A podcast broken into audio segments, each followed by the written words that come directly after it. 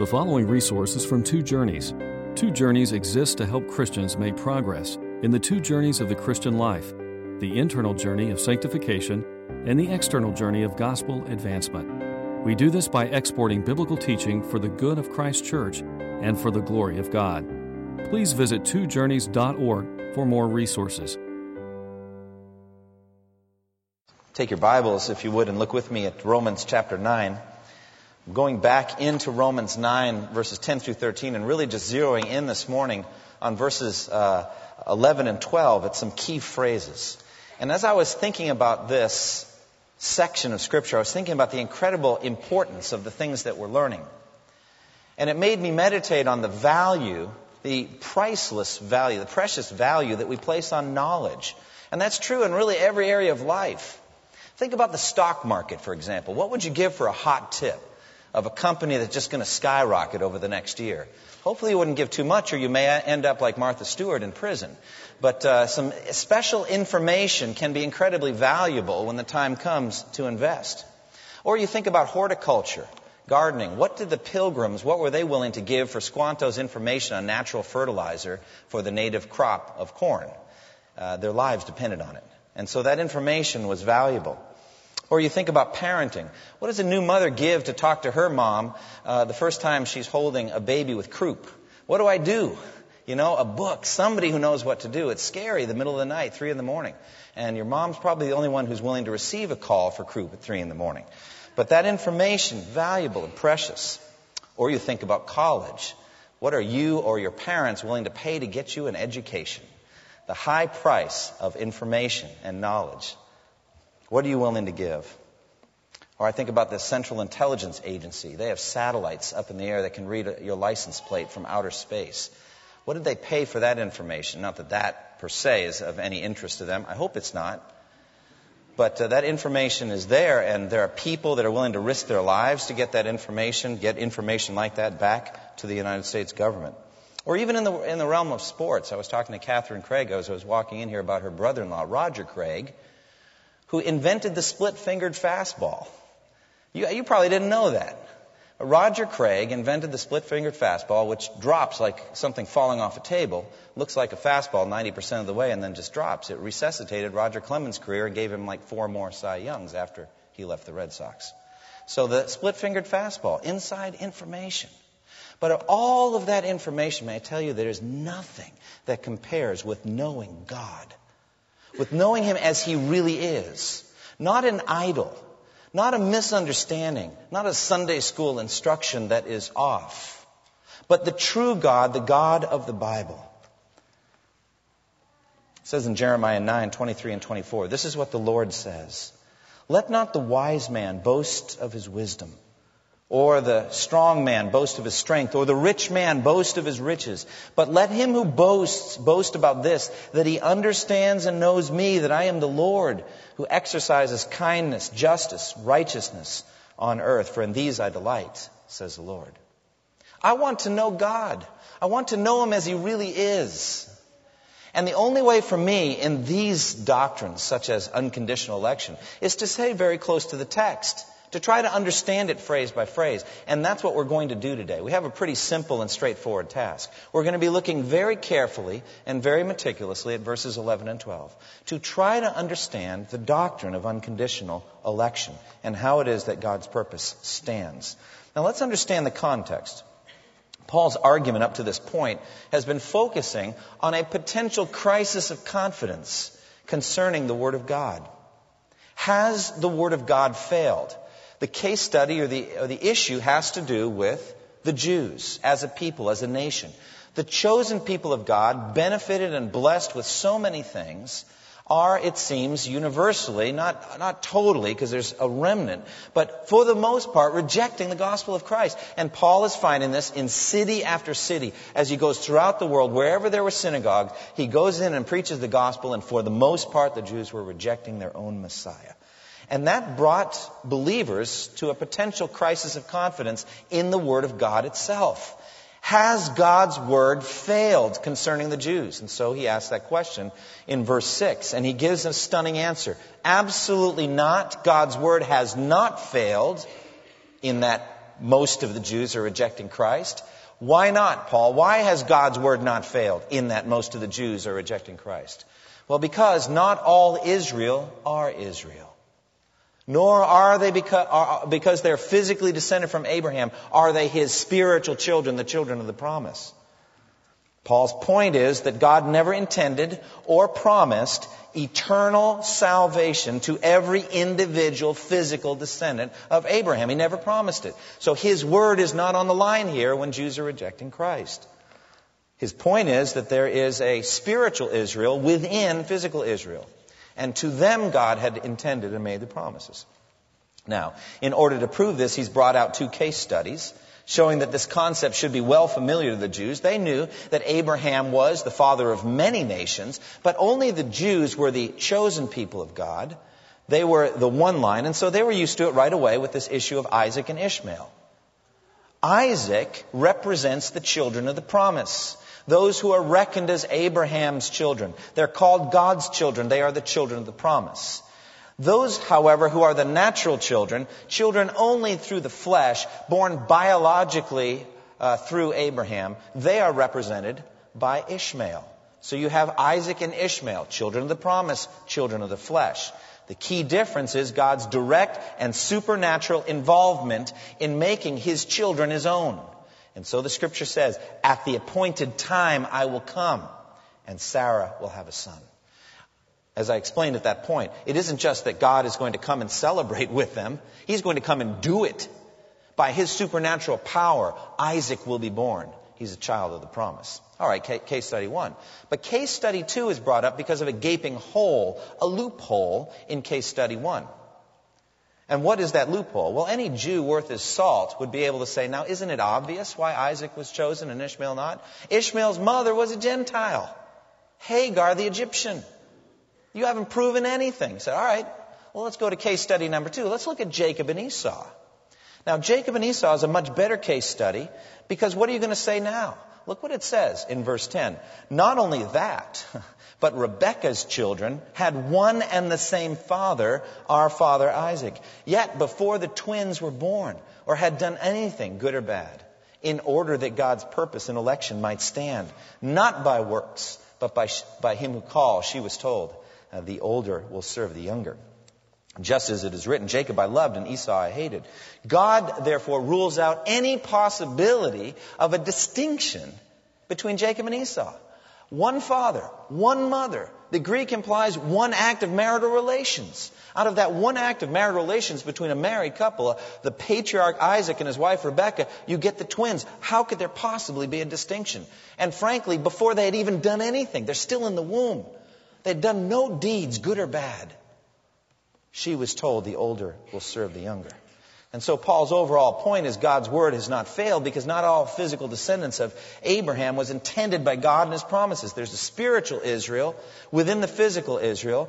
God never promised all Israel eternal salvation through faith in Christ, and so therefore mission accomplished. We can have confidence in the word of God. But God intends to say more than that to us. He actually intends to explain how individuals are in each of the categories. And that's where our minds start to get blown.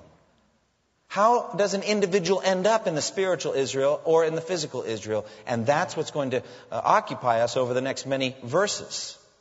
And he's zeroing in on that right here in verses 11 and 12. And all we can do, as far as I'm concerned, is to try to understand this uh, doctrine verse by verse, even at this point, phrase by phrase. Yet before the twins were born, verse 11, or had done anything good or bad, listen, in order that God's purpose in election might stand. Not by works, but by him who calls, she was told. The older will serve the younger. So what we're going to do is look at these phrases very carefully. First, in order that God's purpose in election might stand. Now, what does this mean? Well, literally, the Greek says, according to his electing purpose, or according to the electing purpose of God. God's electing purpose or his purpose in election. Now, of course, election is a choosing out of a larger group. When you go to the, the poll, the, the ballot box in November, you're electing somebody by choosing one or a certain number out of a larger group. That's what election is. So it's a choosing out. God's purpose in election, therefore, is before us, trying to understand what this is. Now, first of all, we have to know that our God, the sovereign of the universe, the King of kings and Lord of lords, is a purposeful being. Everything has a purpose. A sparrow doesn't fall to the ground apart from the purpose of God. Everything fits in to God's purpose uh, in the universe. He's a purposeful being. To me, that's encouraging. That means that history has a purpose. I mean, all of world history has a purpose. Unlike, unlike uh, Darwin and, the, and the, the natural extensions of, of that, in, in that there's really no purpose and we're just heading toward a dark, cold oblivion, there actually is a purpose in history. And that's encouraging. Secondly, there's a, a purpose in my own history. Isn't it encouraging to know that things happen in your life for a purpose too? It's not just random uh, misery that's happening to you. I was looking at the ad um, recently for the iPod. Maybe some of you have the iPod, that little white box that when I was growing up there was the transistor radio that size and, and life was uh, random. That's their expression. Life is random. Have you seen this? Life is random. What it means is you can put in 240 songs and it'll mix them up for you. And you're never sure which one's coming next. Kind of exciting.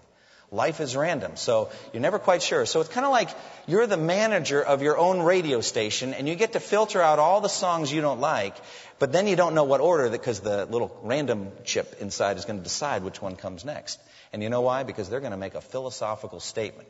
Life is random. Well, I'm wondering how iPod has the right to tell us what life is. I wish they'd just sell their products, you know, but they're telling us what life is, and they're telling us life is random. You know what? Life has no purpose. It just kind of comes at you. You're never sure. There's nothing to it. I say no.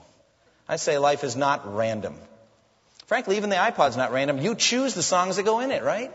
You're kind of electing the songs that go in to begin with, right? So it's not that random, but anyway. You know what an iPod in which you don't get to choose the songs is called? It's called a transistor radio, right? And it just kind of comes at you in the order that it comes. And you just accept that. At least I did when I was growing up. But anyway. Let's try to understand, therefore, what is God's purpose in election. Let's try to understand some passages that will give us some insight into what this might be. What is God's purpose in election? Go back one chapter to Romans chapter 8, verse 28 through 30, in which we get this same word, this idea of purpose.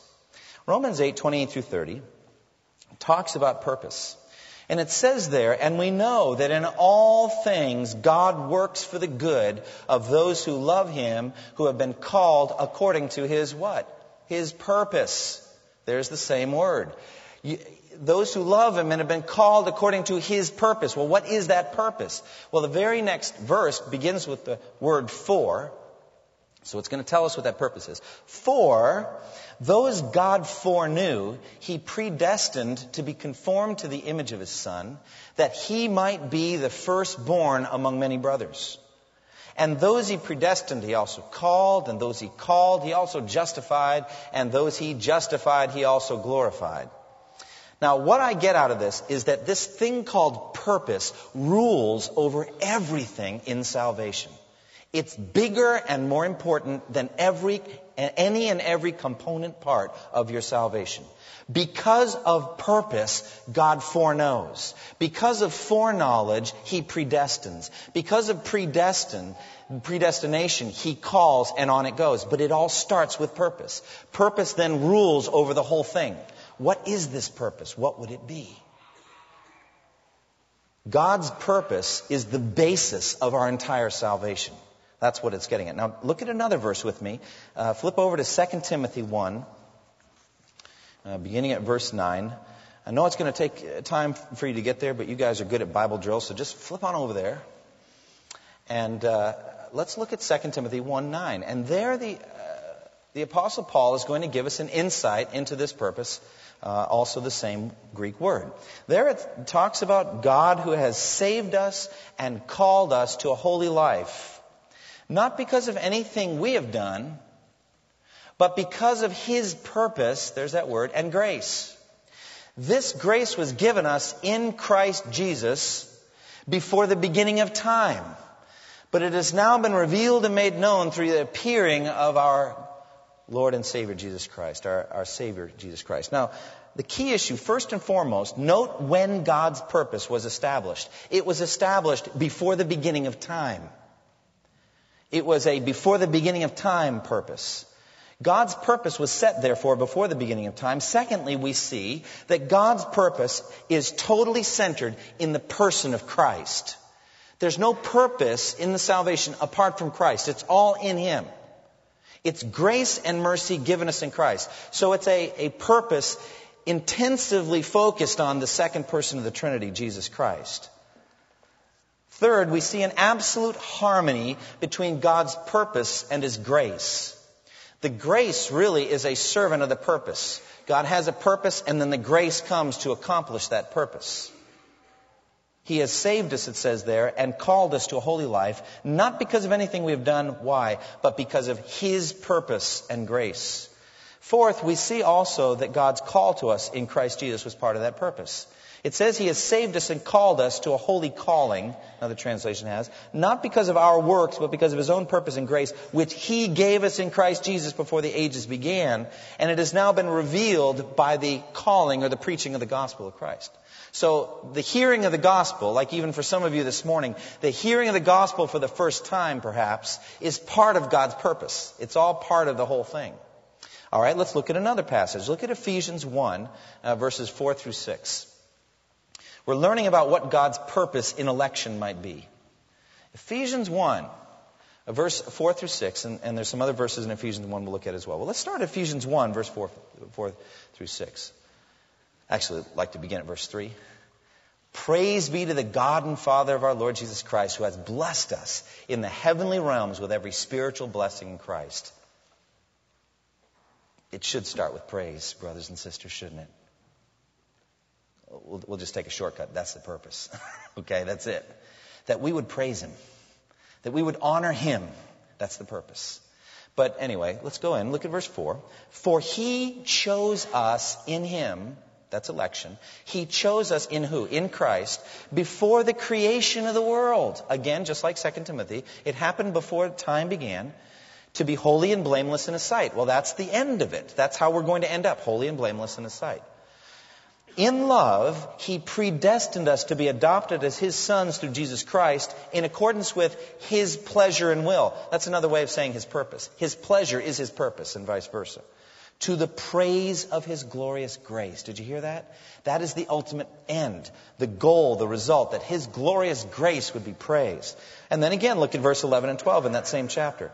In him we were also chosen, there's that word election again, the choosing. In him we were also chosen, having been predestined, according to the plan of him who works out everything in conformity with the purpose of his will, in order that we who are the first to hope, to hope in Christ might be for the praise of his glory. So there he's explaining the purpose. Now here's what I take out of all these verses, and especially here in Ephesians. God's purpose in election is so big, it compasses all the component parts of election, or of salvation. All of it fit into the overall purpose. God has a purpose. Paul also says in Ephesians that God's purpose is a free and sovereign purpose in which he does everything after the counsel of his own pleasure and will. It is not governed, therefore, by anything outside of God. It's all within Him, not governed by stuff coming from the outside in to God. But it's inside God.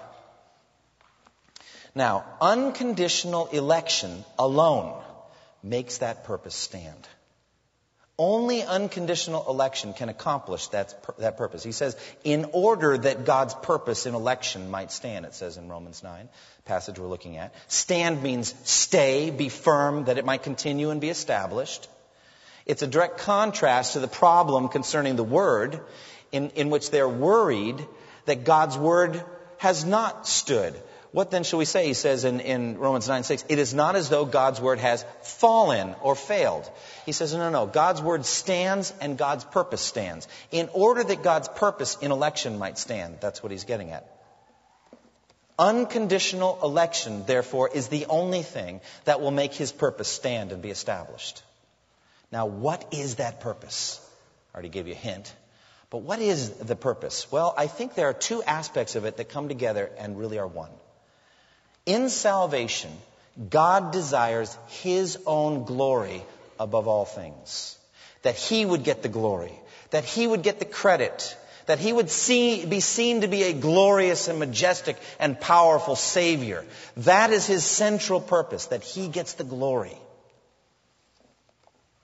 But secondly, and very much related to that, is that the elect would get the joy and none of them would be lost. That those with whom he has connected his name, he's put his name on them, he's tied his reputation to them, that not one of them would be lost, but all of them saved. And the only way that can happen is with unconditional election. You see it? First and foremost, that God would get the glory for salvation.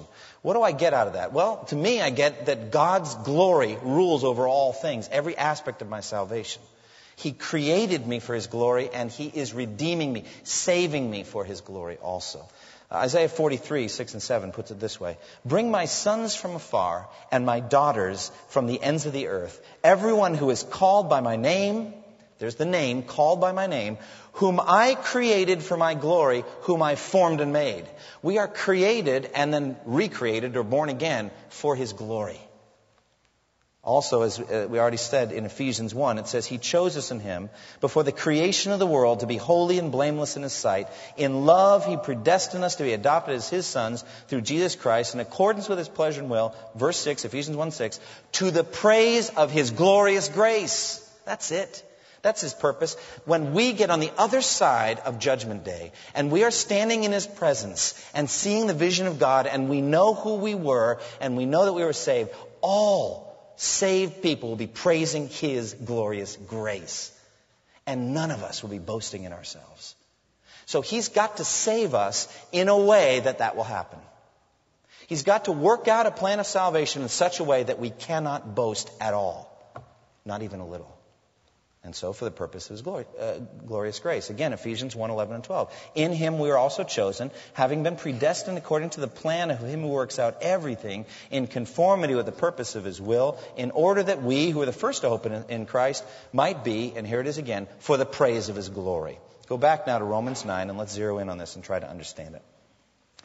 What I get out of this is that the saving work of God must be completely of God's own power and accomplishment so that no one may boast before him. God's glory is most clearly displayed in the universe in this the, the salvation of sinners by his own power and grace. That's the clearest display of God that there is in the universe. And he's going to put himself on display and save us in such a way that when all is said and done, we will be praising his glorious grace. That God alone would get the glory for it, and that we uh, would get the joy. Now, concerning the glory of God, John Piper put it this way God's purpose is to be known and enjoyed and praised as infinitely glorious in his free and sovereign grace. He explains by infinitely glorious, I mean beautiful and immeasurably great. By free, I mean that all the final reason for everything, for all events in the universe, is in himself and not in another. Piper puts it this way the decisive influence of all that happens in the world is God's. He works all things, not just some things, after the counsel of his own will. He alone in the universe has the freedom of ultimate self determination. He's the only one that gets to do that. He's the one who gets to say, I am who I am. He's the only one. We all are connected to Him. And by sovereign, I mean nothing can thwart what He most wants to do. And what does He most want to do? Glorify Himself in saving His children. And that's the beauty of it. Election, unconditional election, accomplishes this purpose of God because it thwarts all human boasting and it protects us from the inherent sinfulness and weakness within us. Suppose God just gets you started and says, okay, I gave you a good start, now go for it. Where is your assurance? Will you finish the journey? I tell you, you won't. But even if you did, at the end, would you not boast in yourself and in your own strength and in your own power?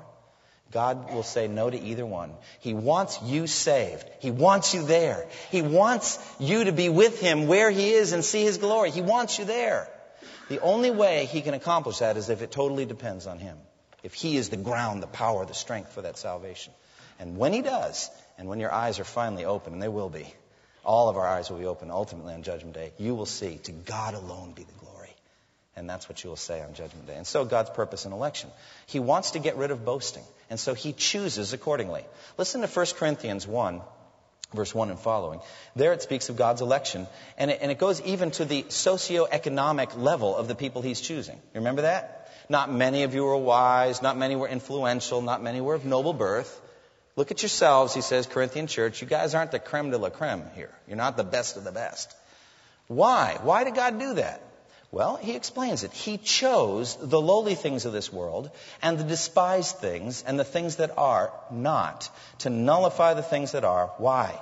So that no one may boast before him. It is because of him that you are in Christ Jesus. Isn't that plain?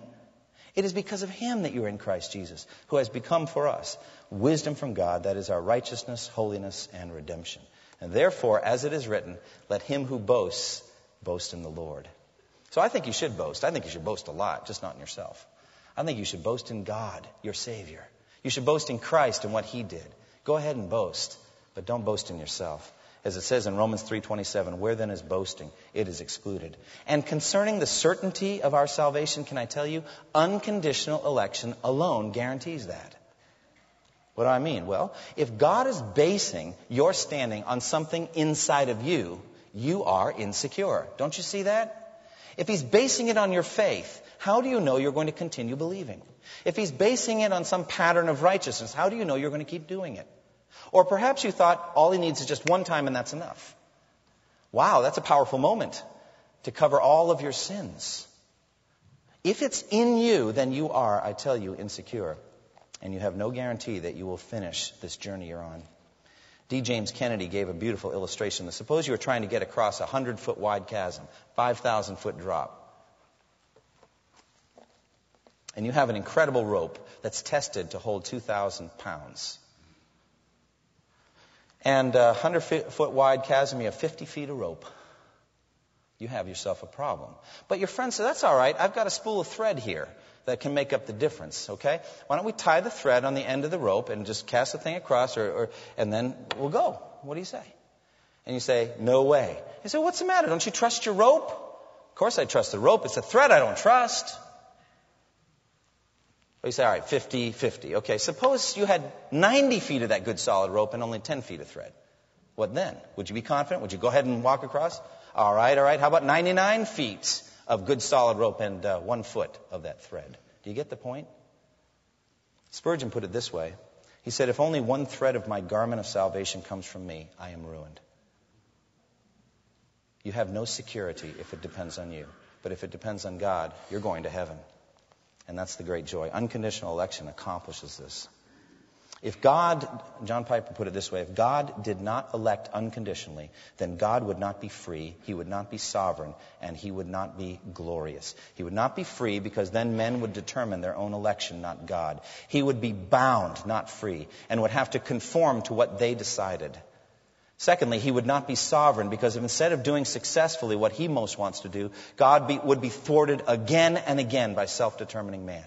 He would want to save people and be unable to do it because they would make the final decision. And not glorious because God's absolute freedom and sovereignty are the essence of his glory. If God did not elect unconditionally, then some attribute of man would be the final determiner of salvation. And there could be, first of all, no guarantee of final salvation, and second of all, a ground of boasting on Judgment Day. At least I believed. At least I walked the aisle, or at least I did the thing I was supposed to do, and the others didn't. You see, the ultimate ground would be in you, and you could boast, and He will not have it. And so, God's purpose in election is that He alone be glorified, and that you will most certainly be saved. Now, what does it mean when it says not by works? Well, Paul repeats this issue. Already he told us that Jacob was chosen over Esau. It says, before the twins were born, what? Or had done anything good or bad. I would think that would cover it, don't you? But he comes back again to it. In order that God's purpose in election might stand not by works. He says it twice. Why? Well, because we have tricky lawyer like minds that are always looking for loopholes. Say, okay, all right, we see that Jacob and Esau hadn't done any works yet, but maybe there's the issue of foreseen good works. Maybe God is able to look ahead into the future and see the kind of lives that Esau and Jacob would live, and on the basis of foreseen good works, he would choose, he would elect.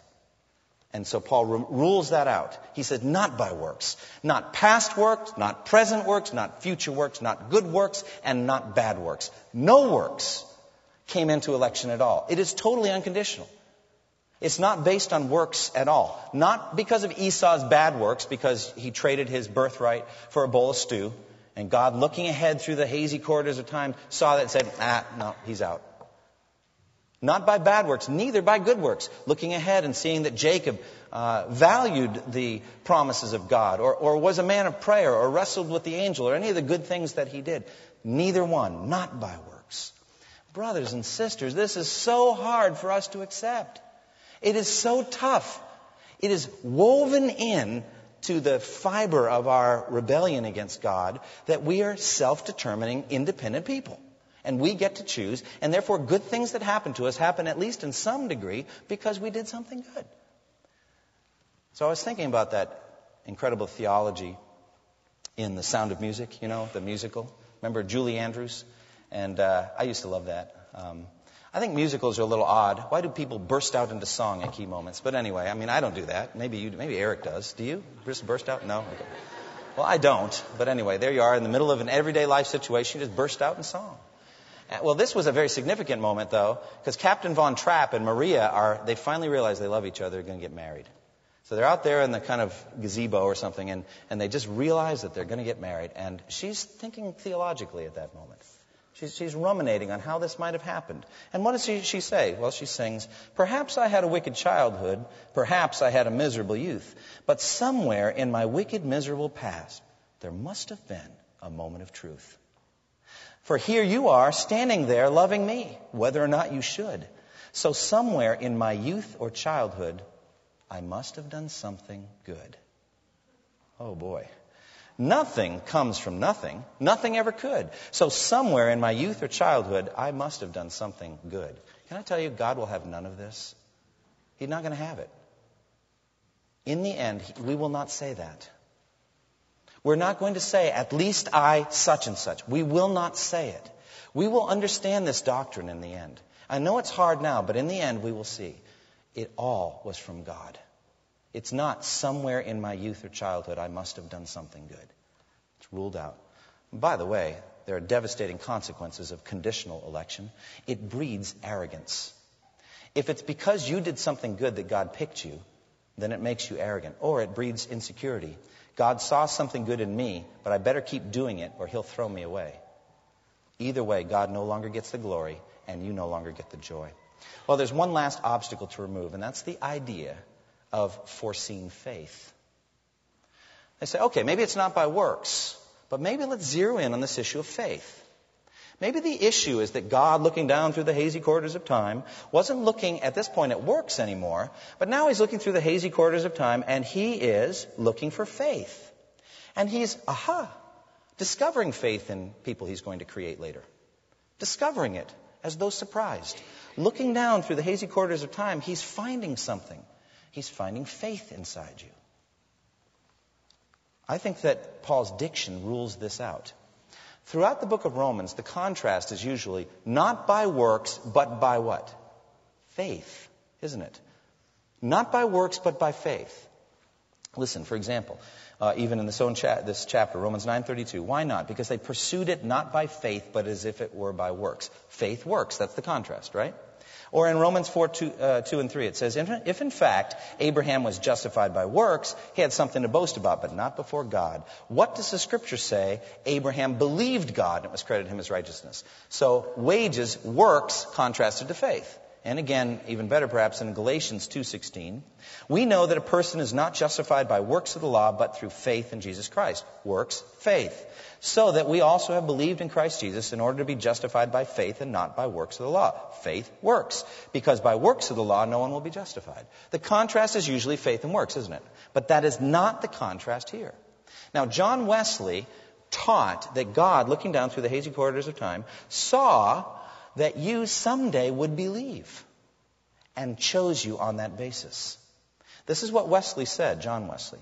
In a word, God looking on all ages from the creation to the consummation in a moment and seeing at once whatever is in the hearts of all the children of men, knows everyone that does or does not believe in every age or nation. Yet what he knows, whether faith or unbelief, is in no wise caused by his knowledge.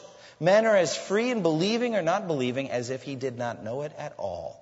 He doesn't create faith, he doesn't give it, it just is, and he discovers it. And when he discovers it, then he justifies you based on it. Paul's syntax removes that forever. The dichotomy here is not by works but by faith. It doesn't say that. It says not by works but by him who calls. You're not left with faith here, you're left with God.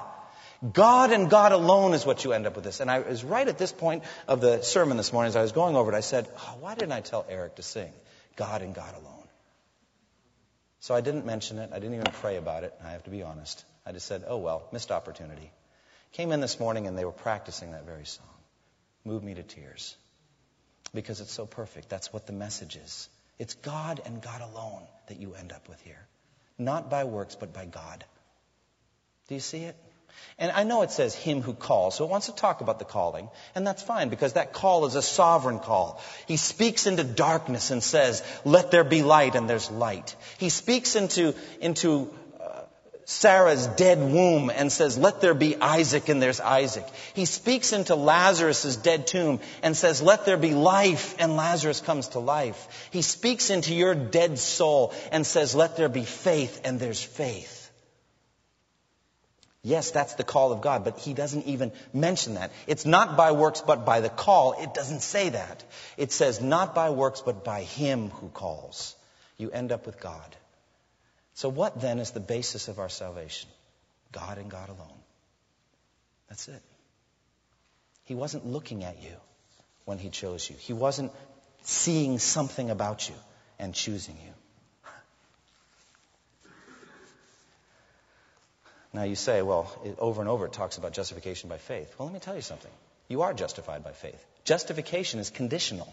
Did you not know that? You have to hear the gospel and believe it in order to be justified. And if you hear the gospel and do not believe, you will not be justified.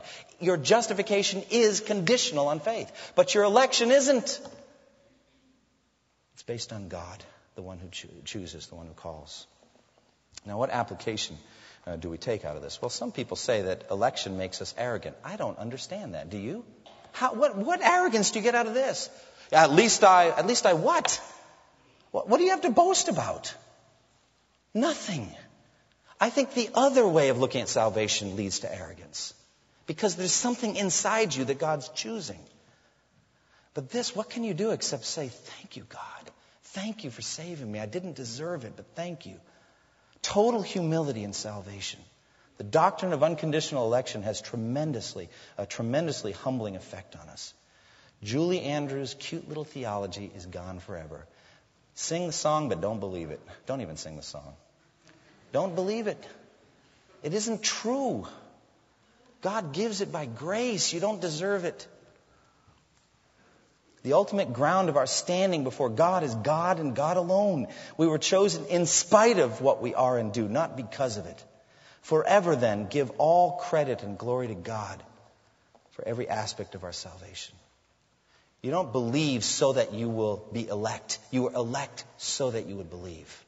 That's the doctrine here. So therefore, secondly, we get total security of salvation. Because election is unconditional, it never has, nor ever will it be, dependent on our righteousness. Therefore, salvation is totally dependent on the unchanging character of God. If you're having a bad day, confess your sin, but don't be insecure in your standing before God. Your election was never based on your works. It's based on God. Therefore, the fountain of energy and will and determination for your Christian life is not in yourself, but in God. Look at verse 16 of our same chapter. So then, it does not depend on man who wills or on man who runs, but on God who has mercy. You see? Same thing. You end up with God. Thirdly, confidence in evangelism. Sin does not disqualify anyone. We talked to all different kinds of people at the health fair yesterday. I thought about this verse frequently. It doesn't matter what you've done, you're not disqualified. God wasn't looking to you anyway in election. And so you can tell me about what you've done sexually or what you've done with drugs or alcohol, the people you've hurt, the crimes you've committed. I will not say thereby you cannot possibly be elect. It doesn't work that way. And so we have confidence in election that no sin pattern is ever so great that God's grace and mercy cannot forgive. Look at the Apostle Paul. Paul said, Even though I was once a blasphemer and a persecutor and a violent man, I was shown mercy because I acted in ignorance and unbelief. The grace of our Lord was poured out on me abundantly, along with the faith and love that are in Christ Jesus. Oh boy. Faith came with the package. Yes, it did. It was poured out on me as a gift. And here is a trustworthy saying that deserves full acceptance Christ Jesus came into the world to save sinners, of whom I am the worst. But for this very reason I was shown mercy, so that in me, the worst of sinners, Christ Jesus might display his unlimited patience as an example for those who would believe on him and receive eternal life. You know, no amount of sin disqualifies you. God's grace is so powerful, you can be saved. Look at what happened with Paul. And finally, isn't it obvious? Praise him. Praise his glorious grace. Worship Him. Give Him thanks today. Be cheerful today. Be happy and content today. Rejoice today. Be secure and strong today. Give Him thanks and praise today. Smile. Praise the Lord. Sing. Even if you don't like singing, sing.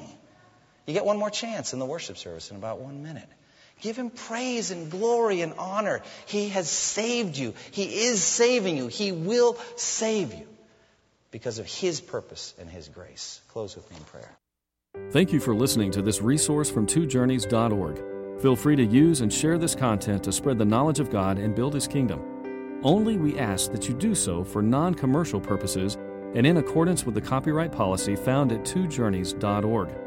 Two Journeys exists to help Christians make progress in the two journeys of the Christian life the internal journey of sanctification and the external journey of gospel advancement. We do this by exporting biblical teaching for the good of Christ's church and for the glory of God.